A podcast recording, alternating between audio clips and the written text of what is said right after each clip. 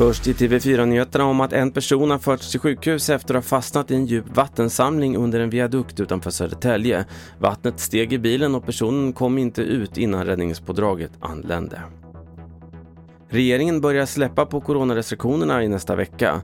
Bland annat tillåts då en sittande publik på upp till 50 personer inomhus och 500 personer utomhus. Dessutom får nöjesparkerna öppna och krogarna får hålla öppet till halv elva på kvällen. Vi hör VD Joakim Johansson på Astrid Lindgrens Värld i Vimmerby. Nej, men det känns fantastiskt roligt att få det beskedet. Och, eh, eh, som de sa på presskonferensen, jag lyssnade lite grann, att de, de hade ju ändå också givit beskedet om att händer inget konstigt så kommer det att träda i kraft den 1 juni, vilket det gör. Mycket glädjande.